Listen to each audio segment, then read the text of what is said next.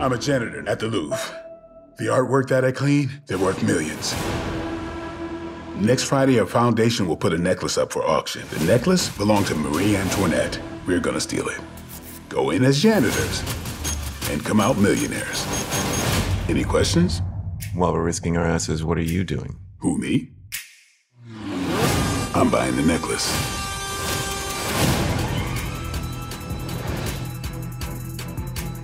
At your age, I love to read.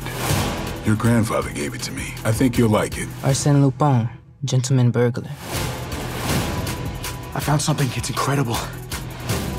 A classic adventure of Arsène Lupin by Maurice Dupin. Also the method, the panache, the style, the talent. What's next? D'Artagnan and the Three Little Pigs?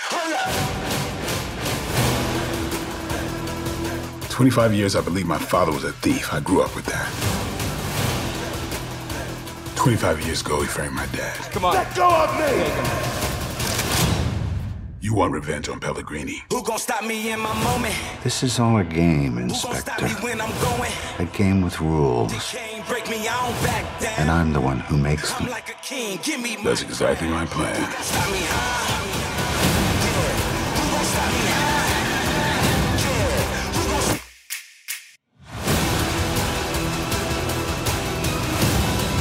You underestimated me. You didn't look at me. You saw me, but you didn't really look.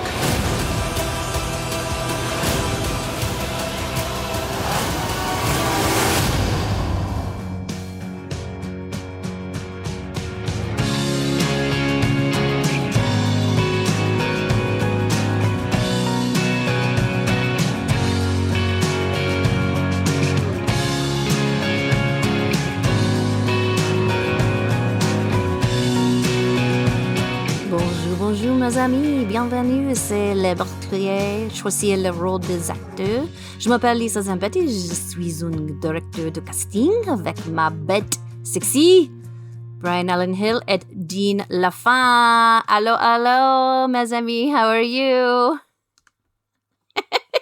I just so butchered that.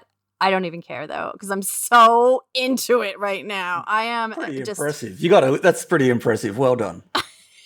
no, we're, uh, hopefully people out there can call into our new. What's our new thing? You guys the call in. Yeah, it's called Speak Pipe. So if you go to our uh, website, go to uh, killercastingpod.com, right there under the contact page, you will see a little icon you can click. And in fact, we've got a recording coming up in just a moment from a listener. And yeah, you can just record a message and it comes to us uh, in your voice, and uh, we'll drop you into the pod with your suggestions or critiques or um, things that you think we should. We probably won't play the critiques, but but no, but suggestions on things we could cover and film and TV and so forth.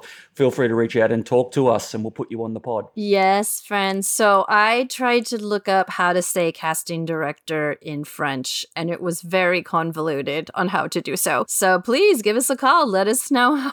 How it's supposed to be said. But anyway, if you didn't speak French or you couldn't tell what I was saying, this is Killer Casting. And we are going to dive in. I have my croissant. I have my uh, Chateau de Neuf. I've got my brie. I've got everything because I am all in on this hybrid heist crime. I don't know what to call it. This new show that has exploded on Netflix called Lupin, uh, starring Omar Sy, who, if you haven't seen Omar Sy in the movie The Intolerables, which came out in 2011. It's a French movie. Uh, you you've got to see it. It's just lovely, and it was remade, you know, many years later, starring Bryan Cranston and Kevin Hart. But um, the original movie is he's wonderful in it, and it's a great um, primer for what he does as the lead in the show Lupin. So I asked the Beast to take a look at it and uh, I want to break it down. I want to break down the, the very first episode. We're going to go, we have a lot to talk about, how to set it up and, and what it is, and then broad strokes over the rest of it so you won't be spoiled very much. Uh, okay, so what did you guys think? Just quick hits, quick hits. Uh, I think Omar Sy is uh, remarkably charming,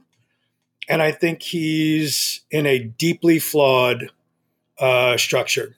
Okay, Dean? Yeah, no, I found it very compelling. He is incredibly watchable. I haven't seen him in anything before, but he just he looks like I should have you know, he's just so composed, and it looks like I, sh- I should know him. And when I looked him up, I'm like, well, what's he been in? What have I seen him? Why don't I recognize him? But I haven't seen him in anything else, so he's instantly impressive to me as a character, and uh, as are quite a few of the ensemble cast, quite good as well. So yeah, I, I enjoyed it. So after uh, the Intolerables, the movie that he made that, that made him, you know, a big, big star, he started out as a comedian, and you can feel that lightness in him for a guy who is so big. I forget how tall he is, six something, Six two. six two, and he's a bloke. I mean, he's he's he's very he's got a very yeah, but a very powerful body. And he's uh, half Senegalese, and I think his mom was from Mauritania or something. Anyway, he's black. Mauritius. Mauritius, yes, yes. Uh, when I first saw the one sheet, when I first saw the poster for the Netflix show, I, I for, at first glance I thought it was Luther because there was a black, you know, a, a black guy. One word starts with an L.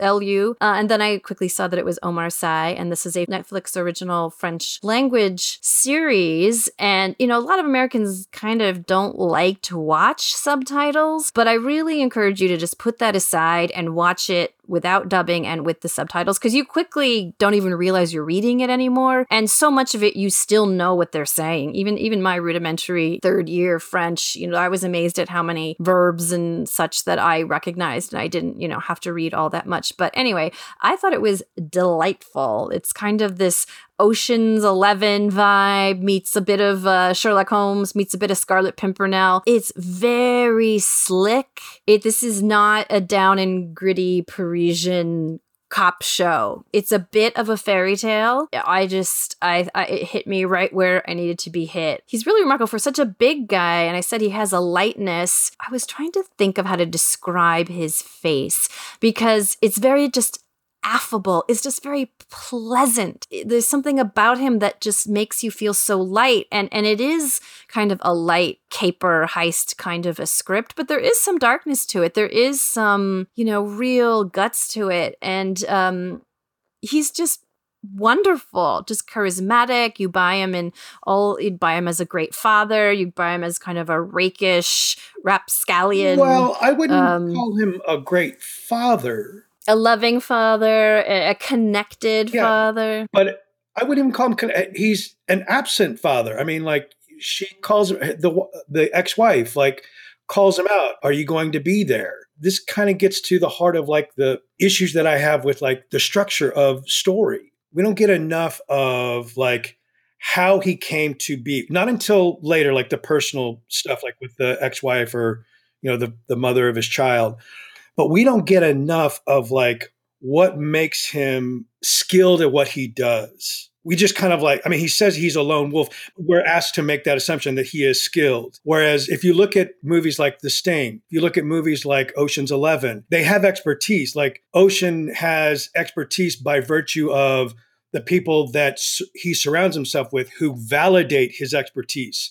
Paul Newman's character, Henry Gondorff, we don't know much about his backstory, but we know from the people that he gathers to him that he has expertise and that they have expertise. With the Count of Monte Cristo, Edmond Dantès, he is a lone wolf, but we see in the process of his story how he acquires his knowledge, how he acquires his wealth. We have none of that with We Lupin. have tons of that. We have No. tons of that. He has a friend. He has he has a He has- friend that helps him here, and he's got and he. how did he how did he people- acquire how did he acquire his like pickpocket skills how did he acquire his thieving skills from reading a book Yes, they say that very clearly that he got that's that's the story. That is the whole thing that he has a handbook. i can read sherlock i can read sherlock holmes that doesn't make me a deductive detective Okay.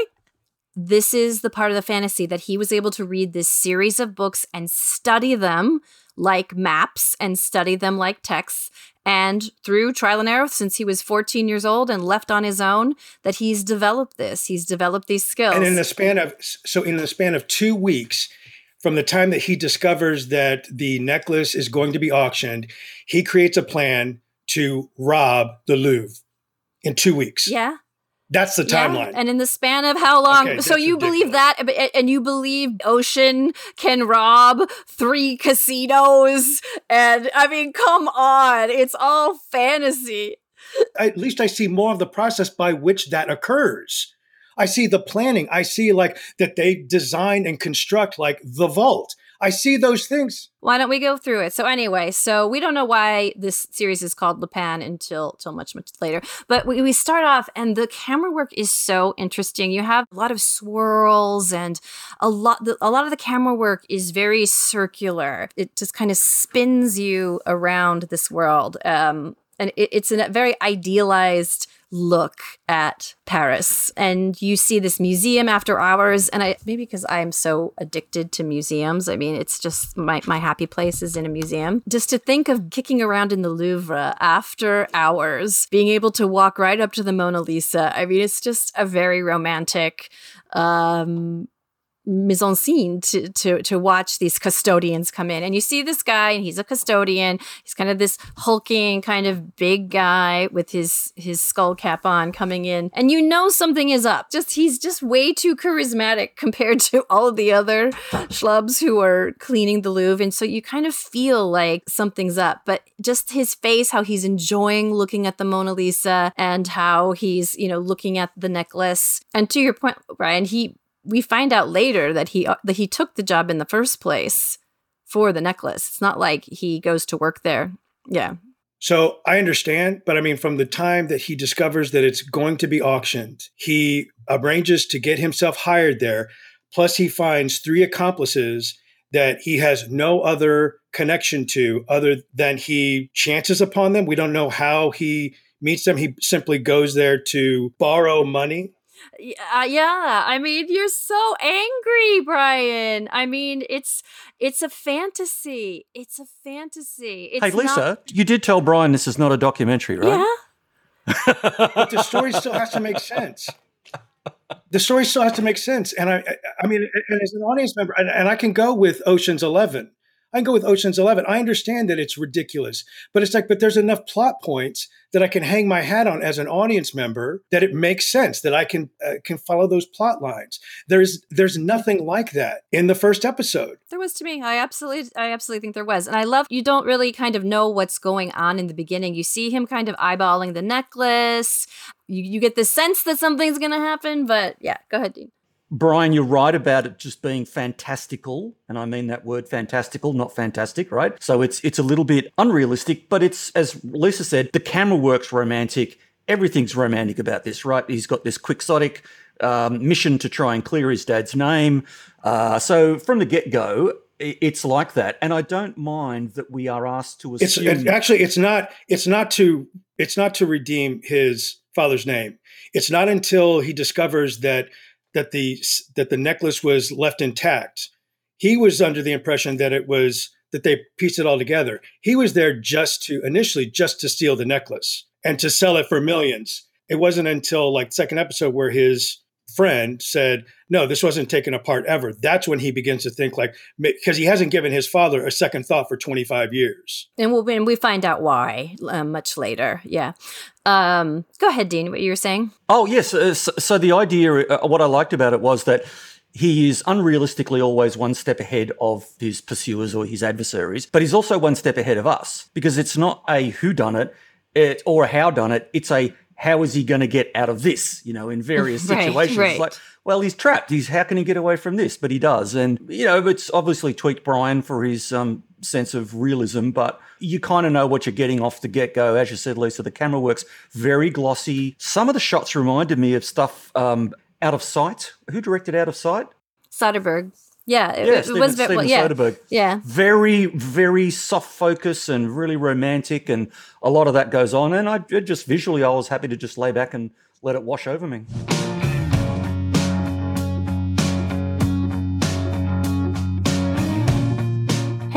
You guys, if you're enjoying this podcast, please go over and give us a positive six star review wherever you listen to your podcasts. Plus, if you know someone who would like the show, please send them a link. Sharing is caring. And now back to the show.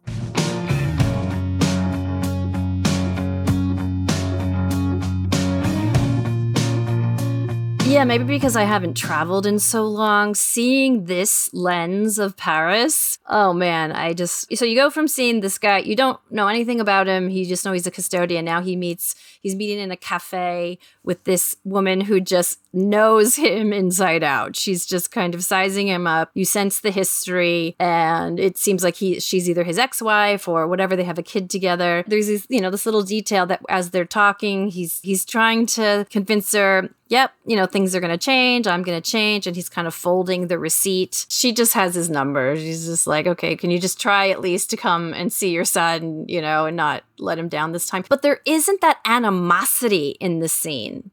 There's just sort of this interesting ease between them. It's like she's not asking him for money. She's not nagging at him. She's looking at him still, just somebody who really knows him and he hands her this big wad of money and she doesn't want to keep it but later when she leaves she you realize that somehow he's slipped the money into her pocket and the little receipt has turned into this little flower this little poppy that he's made for her.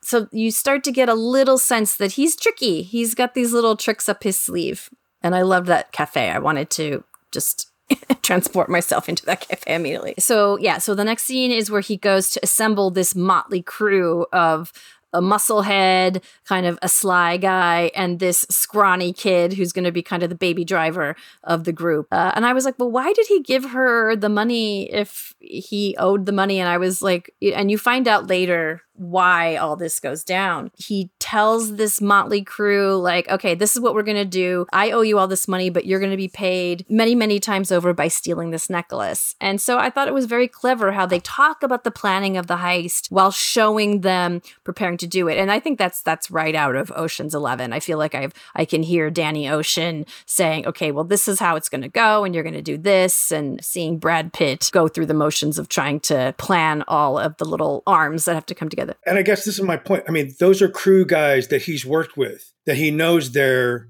value, he knows their skills, he brings them on for a purpose. These guys are just loan shark people who, how does he know that they will be able to execute the plan? I don't know like what his connection to them is. How does he know that he can pull this off with them? That's kind of a plot point that I have a problem with. I mean, the fantastical quality of it, fine robbing three casinos or whatever, yeah, it can't be done. I get it. Ocean's 11 is fantastical. Even in this fantastical world, there is a logic that plays out with Ocean's 11. And there's not a logic that plays out in this world. That's my only point. You know, I mean, Aristotle talks about story, like there are components to a story. And I'm saying, like, there in later episodes, we see more of like how he behaves in the world that gives us a better sense of him that should have been done earlier on. They put focus on issues of story on story issues that I think are less important. There are things like as an example, so the the dying guy in the prison, they have an exchange of like two sentences and then the next time they see each other it's like they're old fast friends. We haven't seen enough of an interaction between them to justify this kind of like would you give this to this diamond to or make my wife smile or whatever it's just it's like they're trying to stuff like a thousand pounds of stuffing into a 15 pound turkey and I know I know we're, we're skipping ahead by mentioning all that, but you know I think maybe Ryan, uh, when you mentioned that, I've been thinking about some of the other French films and French series that I've seen. And for example, like Blue is the Warmest Color and other things. And the storylines do come together very quickly and not everything is explained. And you kind of do have like jump jump cuts through storylines that maybe we're just not as familiar with or we're just not as accepting of. But i completely accepted it because it does he you do go back and you do get to know how his his real plan what his real plan entailed later there are revelations that that get lifted up to get closer to explaining but yeah it's not going to be verisimilitude you know oddly enough because moliere was french uh, but there's not going to be all of the verisimilitude of time place action and all that stuff and i'm not saying that i need everything painted in but my point is there's not enough here for me to hang my hat on to say like that I buy it. That's my only point.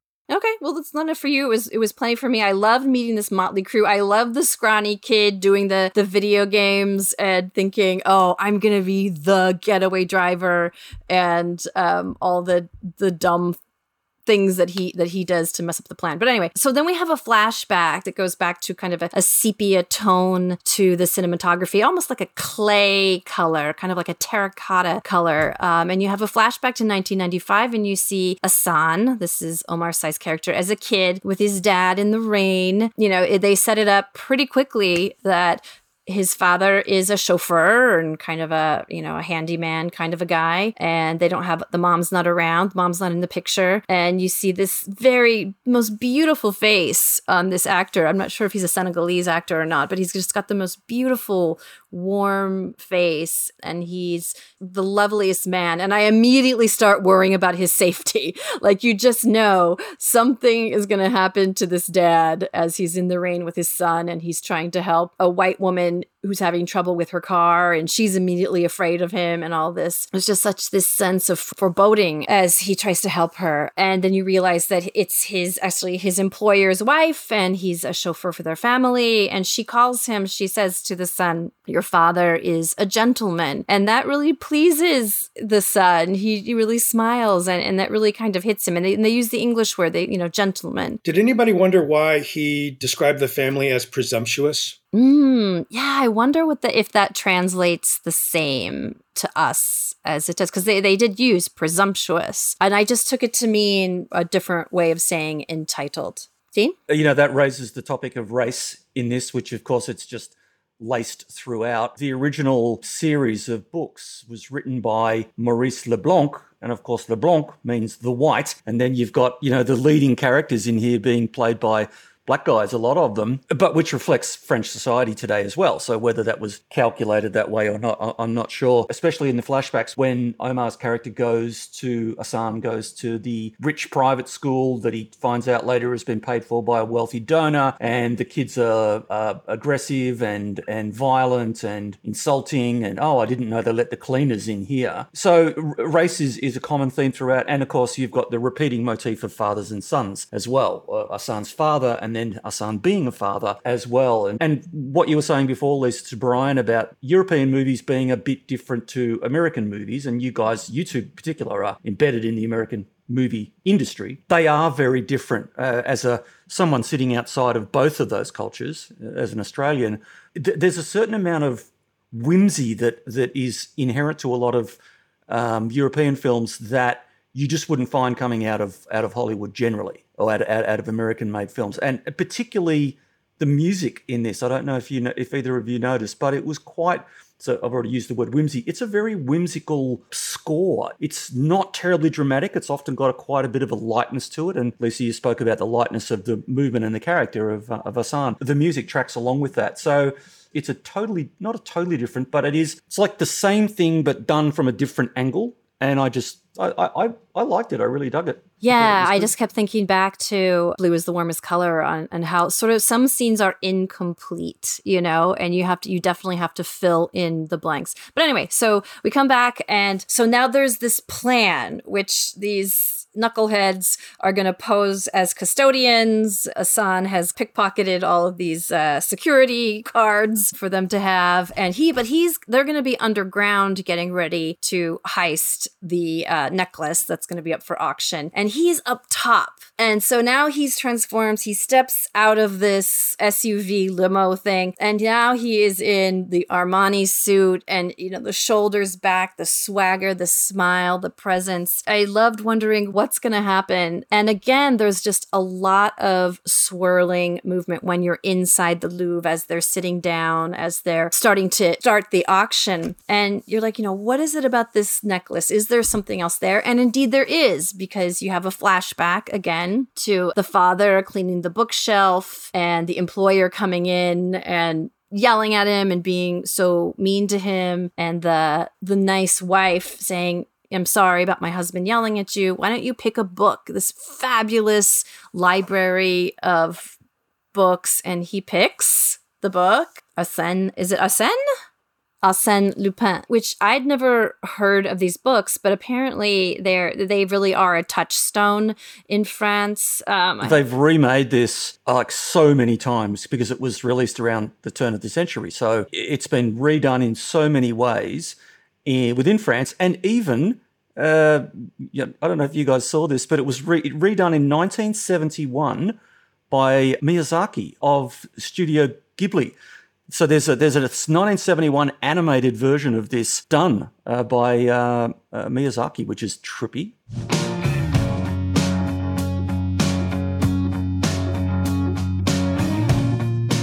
Arsène Lupin is a very famous French hero. You read Lupin at school like you would read Victor Hugo in France. Arsène Lupin is a set of books. It's something that people love. The kind of gentleman burglar who is a charismatic thief. He'll steal diamonds, he'll rob galleries. He's there one minute, gone the next style.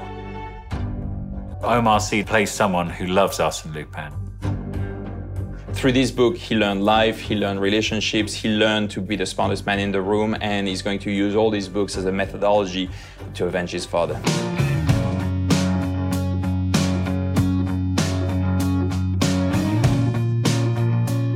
It's a character that that I obviously wouldn't know about, but it's sort of like a Sherlock Holmes touchstone for the French. So yeah.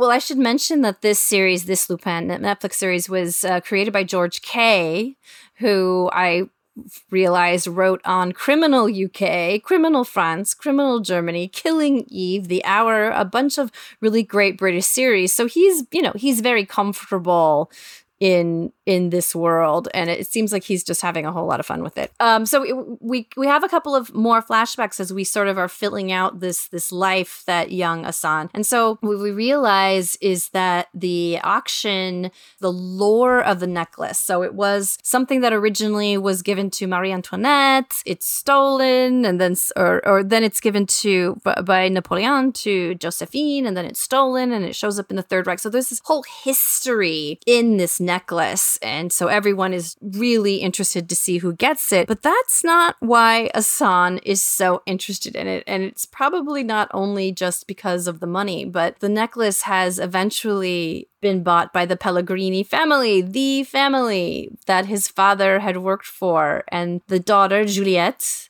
this very chic daughter of Pellegrini has it around her neck and she's there to auction it off. And then you have a flashback to Assane, oh God, getting into the pool with her. And I just, I just, my blood went cold when she was like, you know, can blacks swim and come swim to me for a kiss? I mean, oh, it, it was just very, very creepy. Yeah. And again, you have this sense like something bad is going to happen. This can't be a good thing you know something is going to happen to this boy and his father. It's just just a matter of time. Yeah so then there's this whole bid back and forth as he starts to bid and you realize wait okay how did he how can he bid on this well he's created some sort of backstop, some sort of profile that has allowed him to to get into the auction, and the auctioneers think that he's this businessman. Interesting, his profile says that he's American. I don't know why it says that, but um, says that he's this some kind of American billionaire, and so he wins the auction. But and again, he's just light, he's confident, and then he goes down into the basement to take possession of the necklace. And then you have this slight moment when the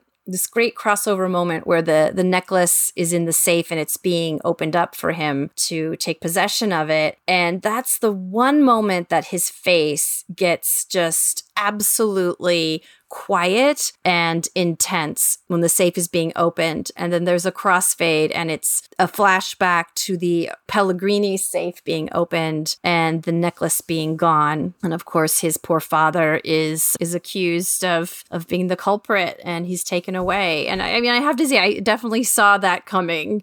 And you definitely get the sense that this is one of these insurance scams and and all of that. So you see that you know why this necklace is so important to the character. We're starting to get into the background of this character Assane that oh, this is what kills me. So he's left all by himself because his his dad is sent to prison. He's all on his own. He's trying to he doesn't have a mom, he doesn't have anybody to take care of and he's trying to just keep going. And it's it seems like it's the book that is helping him. The book somehow he he can't let go of that when when he has to vacate the apartment that he and his father shared. Wait, wait Um, before we get before we get to that point, so there's the the flashback. Did anybody notice in the in the flashback when he goes to visit his father in prison? There's somebody who stops and looks at him through the window, mhm, Yeah. and then we cut to Yeah.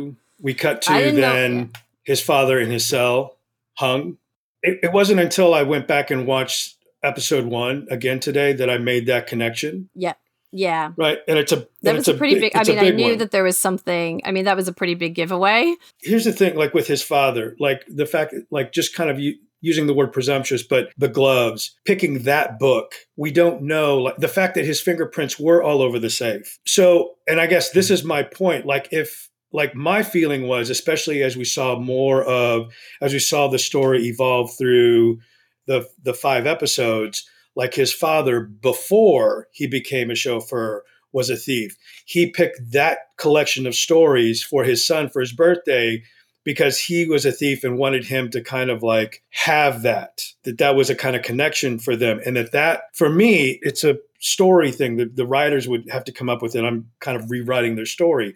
But if i had seen more of son this is you know like the sleight of hand this is how because we see as a kid after his father's dead and he's sent off to the uh, I think it's the the foster care when he picks the the guy's pocket of the Zippo. Right, that's an advanced move. He had to have gotten that from somebody, and so like the fact of the gloves with his dad and the book being gifted to him. Like if we had seen more of his his father kind of instructing him, his expertise would have landed better for me. But it's like he's just kind of like birth. He's out of the womb, like a master thief. And there's and listen, there's you know, I mean, we've got we have plenty of we have plenty of examples in popular culture of like the Superman, James Bond, they can do anything, they don't die, all of that. But again, it's it is the people that surround Bond who invest in Bond as a figure, a, a man who can do everything. Those are the that's how we know that he is something a cut above, not just his actions. That's what I just wanted to see more of, you know, like how he came to acquire those skills. Hmm. Actually, yeah, that makes so. Now that you've said that, Brian, as you, uh, Lisa said, you, you described him as a lone wolf character, and Brian, that's the problem with that structure, isn't it? If he's a lone wolf, then he sort of exists in this vacuum, and he's got all these superpowers of pickpocketing and and and disguise, and you know all of. But that's where the flashback comes in. You know, that's where we get that's where we get the opportunity to kind of like see him in a previous life. I mean, like when we see how he robs the woman later on. Like that's fantastic. That is that says everything about a character about his character. He's not a kind of Robin Hood figure, right? He's not he's not robbing the rich to feed the poor. He's robbing the rich to feed himself. And on top of that, he is you know, absent for his girlfriend. He's eventually going to be absent for his son. You know what I mean? So he's not this kind of one dimensional kind of figure. He is a flawed human being who has this particular set of skills, which is is admirable that the writers, I mean, it is a it is a credit to him as a performer that he remains so very likable and so very charismatic while also being like kind of a deadbeat dad. We see him redeeming himself, but his his previous history, what we don't see is him just kind of not being around. Yeah, I can believe that as a black kid having to be in, whatever it was, boarding school or whatever, that you'd, you'd have to develop some pretty good self defense techniques to survive. You know, you'd have to get probably pretty savvy pretty quickly. So, I, I mean, for me, I, I kind of bought that. But it's so funny because I don't know what it says about me, but the more that it looked like the dad was innocent of the crime, the more I was like, oh, he's totally guilty. Because I'm just, I, I'm, you know, we're just so savvy about these plots. And there was it wasn't there something there was something he makes a point of calling out to Mrs. Pellegrini as he's being dragged away by the police. He's like, "You have to help me, Mrs. Pellegrini." Like he seeks her. And I didn't notice it the first go around. The second go around today, it's like, why would she commit to the young boy's education? What manner of guilt would drive that? I mean, I think ba- I mean, I think we're in season two or three or whatever. We're going to get a significant bait and switch in terms of who we perceive to be the real bad. I'm saying Mr. Pellegrini is a bad guy. He's clearly a bad guy, but the crime, the original crime of that necklace, I think is definitely smoke and mirrors. Right, right, right. Um, so just back to the present. So they so um I don't know what the plan was, but I don't I don't know if the plan goes right, but the crew beats up Assane to to to steal the necklace, and that must have been the plan. So he's not suspected as being. I mean, this seems like it's a it's a trope that that happens where there's the inside guy and then they're beaten up so they don't look like they were part of the of the heist but they're but they kind of are double crossing him i was a little confused like were they supposed to beat him up or not supposed to beat him up or whatever I but I I think that's again he's Superman and he's anticipating that they'll double cross him. right i thought it was a spectacular getaway with baby driver in this red ferrari or whatever the fuck the car was you know driving and crashing into that iconic glass ceiling i was like that's pretty cool i loved it i thought it was awesome You mentioned the music earlier. There's one particular theme in the show that felt like it was ripped right out of uh, Sherlock. That kind of plinky, the kind of jangly, like it's not the main theme, but kind of like their their B-roll kind of theme. I look, I tried to find the musician to see if they were one and the same, but I, I didn't find it. So So the rest of the episode is just now we go we go 2 weeks back in time as Brian says and you kind of see all of the pieces being put into place how he creates the profile of the fancy auctioneer um how he switches the necklace so that he actually does get the real necklace and the fake one is the one that the police think that they have and you have this one cop who just happens to have read all of the Arsène Lupin stories and just immediately recognizes, oh, this see it sounds like the necklace heist. And he pick he goes to pick up his son uh, from his wife, and I was just thinking, oh my god, this is the most amicable divorce I've ever seen. and this the kid, I loved the casting of the kid. Um, I don't think he's ever done anything else. His name is Etan Shimon. And uh, just a wonderful young actor, just so natural and so kind of awkward and kind of you know rolling his eyes at his parents. Um, but I, I but I love that triangle. I mean, I don't know. Maybe in France things are much more civilized, but it just seemed like um I, I just enjoyed that relationship where the, the woman wasn't just made into this you know nagging And I thought the casting older to younger, that casting was gr- across the board yeah from Dumont to yeah everybody, like their younger selves and their older selves. Maybe Claire for me was a little, uh, but I could still see like the resemblance. But like Juliette, like they were all really spot on between, you know, casting for past selves to present selves was great. Right, right.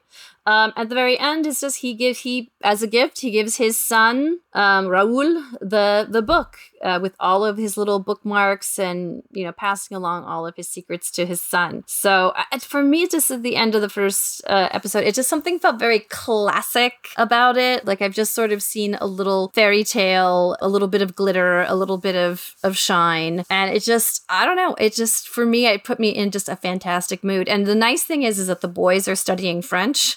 And so we so I made them watch the whole series with me and it was really fun to just blitz through. I think there's only 5 episodes in this season. They're only 45 minutes each. So I I had a great time with it. And you know the rest of the episodes, I mean it is a little silly that he has these other disguises that he in no way disguises him.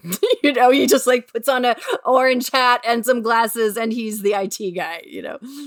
But but that scene with the scene where he's where when he's on television later on and and the cop's sitting back and he's got the photo and he literally sticks the photo beside the the monitor and he's looking backwards and forwards going, "Oh my god, it's the same guy." It's like the well, captain um when i you know again i watched the the first episode again today and it's like he looks at him dead in the eye as he's being released right after the heist and then later on there's a an artist rendering that looks exactly like him that he doesn't place at all like i, I will say the the police in this series are grossly incompetent like across the board they're like the most moronic people and the most moronic police force that i've ever seen It's the home of Inspector Clouseau, Brian. Come on, it's probably, uh, you know, it's probably actually. The, there's, speaking of that, the scene where uh, later on there's a scene where one of the characters goes into his home and after he discovers that uh, that it's been totally wired up, there's 15 or 13 cameras in there. And he's running through the house and he just looks up and spots every single one of them and rips all 13 cameras out within five seconds. And you go, What, you didn't notice that before? How long have you lived in the house? What's going on? It's And I think this is one of the problems of at least the structure of the episode time wise. Every episode is 45 minutes. And if they had followed more of a, and again, it's budget, uh, this is just my own idea. If they had extended out and done like a Sherlock style time, every episode of Sherlock is like an hour and a half. If they had extended it to an hour and a half each episode, then you get, because right now, like you say, he's got to like find or he's going to look up and oh look it's very convenient there's a, a series of conveniences i think if they had had given the character and the story more time without losing the fantastical quality of it i think that you would lose those things you would have more time to discover like the characters discover those things That's an interesting point, Brian, because this is in the middle at 45 minutes. As you said, your Sherlock's are 90 or whatever. And then you look at something like Mr. In Between, which is 25 minutes, and yet it manages the, the writing in that. I mean, they're totally different, not to be compared, but you're saying, ah, but if they just gave it more time, and then you think, yep, can see that working with the Sherlock model. And then there's another model over here that works. But the writing's got to be super, super honed, as as we as we've all well and, and again discussed about Mr. mr in between is not fantastical sherlock no not at all. sherlock is absolutely fantastical like there is Yes. not a human being that could do what sherlock holmes does but because they kind of give it the time and the care right and like and they have the visual the visual component of like how he piece how his brain works which is a fantastic convention but they give it the time it like it does reside in a kind of reality a sherlock reality that wouldn't reside in our real world but it does it does make sense in that world you know but it's because they've given it the kind of space to like show us you know what i mean hmm But I do think they reuse some of the same territory in Lupin that you, I feel like I've seen before. I feel like I've seen that scene where he's dressed as the food delivery guy, all in orange, and they can't. They and they start to chase him, but then a million other food delivery guys arrive. I feel like I've seen that somewhere. Uh, and that, I that don't looks like classic f- French farce, like Tati or something, isn't it? It's Mm-hmm. just a. I took it as a homage to that sort of stuff. Maybe that's what it is. Mm. Um, so I mean, every episode has a trick like that, has some kind of um thing that he that he plays from his toolkit and, and definitely there's so much swiss cheese you do have to kind of squint you know i definitely found myself going okay you know it's just- beggars belief. Episode five for me was by far the most satisfying episode of all of them because we see him in his expertise. We see you know the relationship with the girlfriend at the time but we see how those things are informing No, the, I think the I, I time think, now I think the um when she's when she's with the therapist, Mhm. um, the therapist mentions that that they never got yeah. married. Or she could walk So, yeah. away i mean Mm. like at any time because yeah they're Mm. not married no kids whatever Uh, actually, Brian, uh, since we just j- popped forward into Ep five, the the scene, and again to your point, the scene where he gets off the train, and we won't spoil anything, but uh, the police are seemingly about to arrest him. They're surrounded with guns drawn, and they take away another guy. But as you said, he looks exactly like. I mean, he's not in disguise at that point. He's, he looks exactly like who he is. And the police are going to get these two guys, and they're not going to take. They would take them both. They're, you're both coming They down would, to yeah. sort out who Right, you are, right. right. Not even they don't even ask him for ID. and the way i mean the way i looked at it like it's the local police you know it's, it wasn't the the paris police yeah it, it all stretches rather thin yeah you know absolutely you know. absolutely but for me i just i just love the ride and i think it's all about the casting for me in in this case that's what saved it for me because if you don't love Omar Sy. For me, he just completely carries it. And no matter what scene he's doing, I just something about his face. I just love it. I just I, I it's not like he's this chiseled jaw. I mean, he's not like I want to fuck him, like I want to fuck Idris Elba. but there's something about him that is so kind and boyish Playful. and op- playful and optimistic and maybe i just really needed to see that because luther if you watch you know the luther series with idris elba it's so dark and he's so twisted and he's so damaged and it's just so nice to see i don't know if he's an anti-hero i'm not sure what you would call him but but the, uh, just again this buoyancy. Well it's left the season is left with a pretty big cliffhanger So we'll see what happens. We'll see how it moves forward and you know if the writing can get a little more complex, if the gears can can connect a little bit little bit better. I think they're moving in that direction. If episode five is is any indication, you know, we'll see. Yeah, for sure. And I, I, I would like to. I tried to find the casting story behind it, whether they made this with him in mind, because he had such cachet. You know, he was in Jurassic World and X Men and stuff like that. You know, if, if that allowed him to have them build this for him, or or kind of how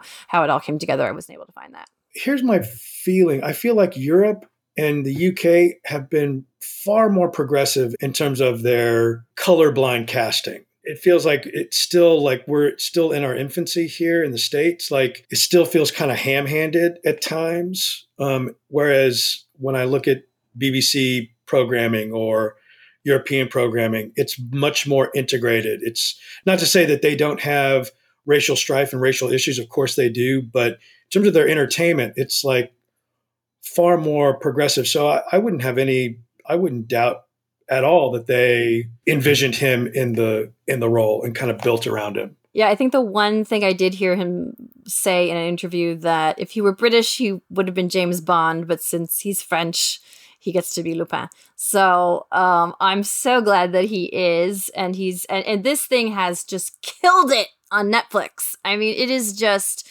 it is crushing uh, the Queen's It's the Gambit. biggest thing they've and- had, isn't it? Seventy million. 70 million households, I think, in since it was released on the 8th. So, yeah, bigger than Bridgerton, which bigger than The Queen's in- Gambit. in- so in- it's quite I love that that something like this is getting watched. It's fantastic. Bigger even than your mummy porn on Bridgerton, Lisa. Wow. Why do you call that mommy porn? Mommy porn. I was Don't- not a don't- f- I was not a fan of Bridgerton, by the way. I would not make either of you sit through that. Oh, good. You gave that a rap. oh, excuse me. You gave that a big thumbs up on our on our end of year thing.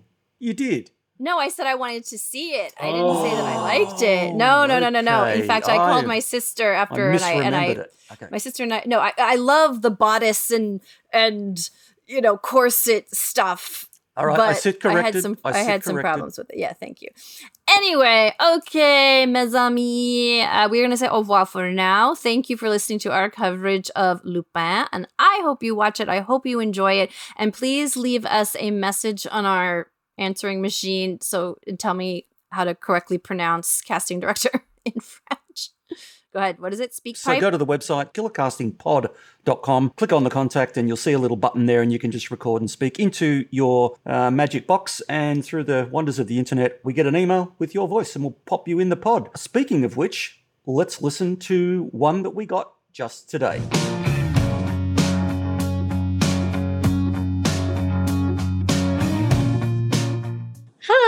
Uh, my name is Ren, and I am recommending that you guys check out Casa de Papel, which is also known as Money Heist. It is incredible. It is about uh, the mint in Spain being taken over, and it is some of the best storytelling and acting I have ever seen.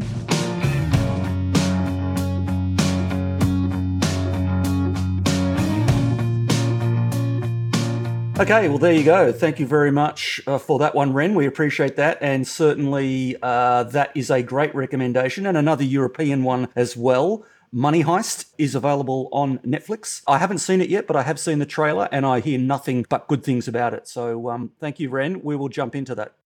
I've also heard good things about call your agent or call my agent or call the agent, whatever. Call the agent. I think. Call the, call the it's agent. French. It's another French one. Mhm. Isn't In fact, I just Yep. stumbled across today a list. I think it was the top 11 European stuff to binge on. So I'll put that in the show notes. I just stumbled across a documentary series that Netflix premiered this year, uh, The History of Curse Words. Oh, Oh, is yeah. this the Nicolas Cage one? Yeah, with Nick How Cage. is Yeah. it? I haven't seen it. I don't know. I want to. I want to watch it, and I, I immediately thought of you guys because of my proclivity for profanity. Love it. I want to well, give it a. I watched the. I watched the trailer, and it looks hilarious. Nick Cage is like taking the piss out of it. He's hilarious. He's got a great hairpiece. It's really remarkable. Full head of hair. well, let's cover it. Let's. Cover Are you telling it. us they didn't they didn't interview you for this, Brian? That's incredible. well, we will cover it because there's nothing like a good fucking swear word in my book. All right. Well, this is Killer Casting signing off.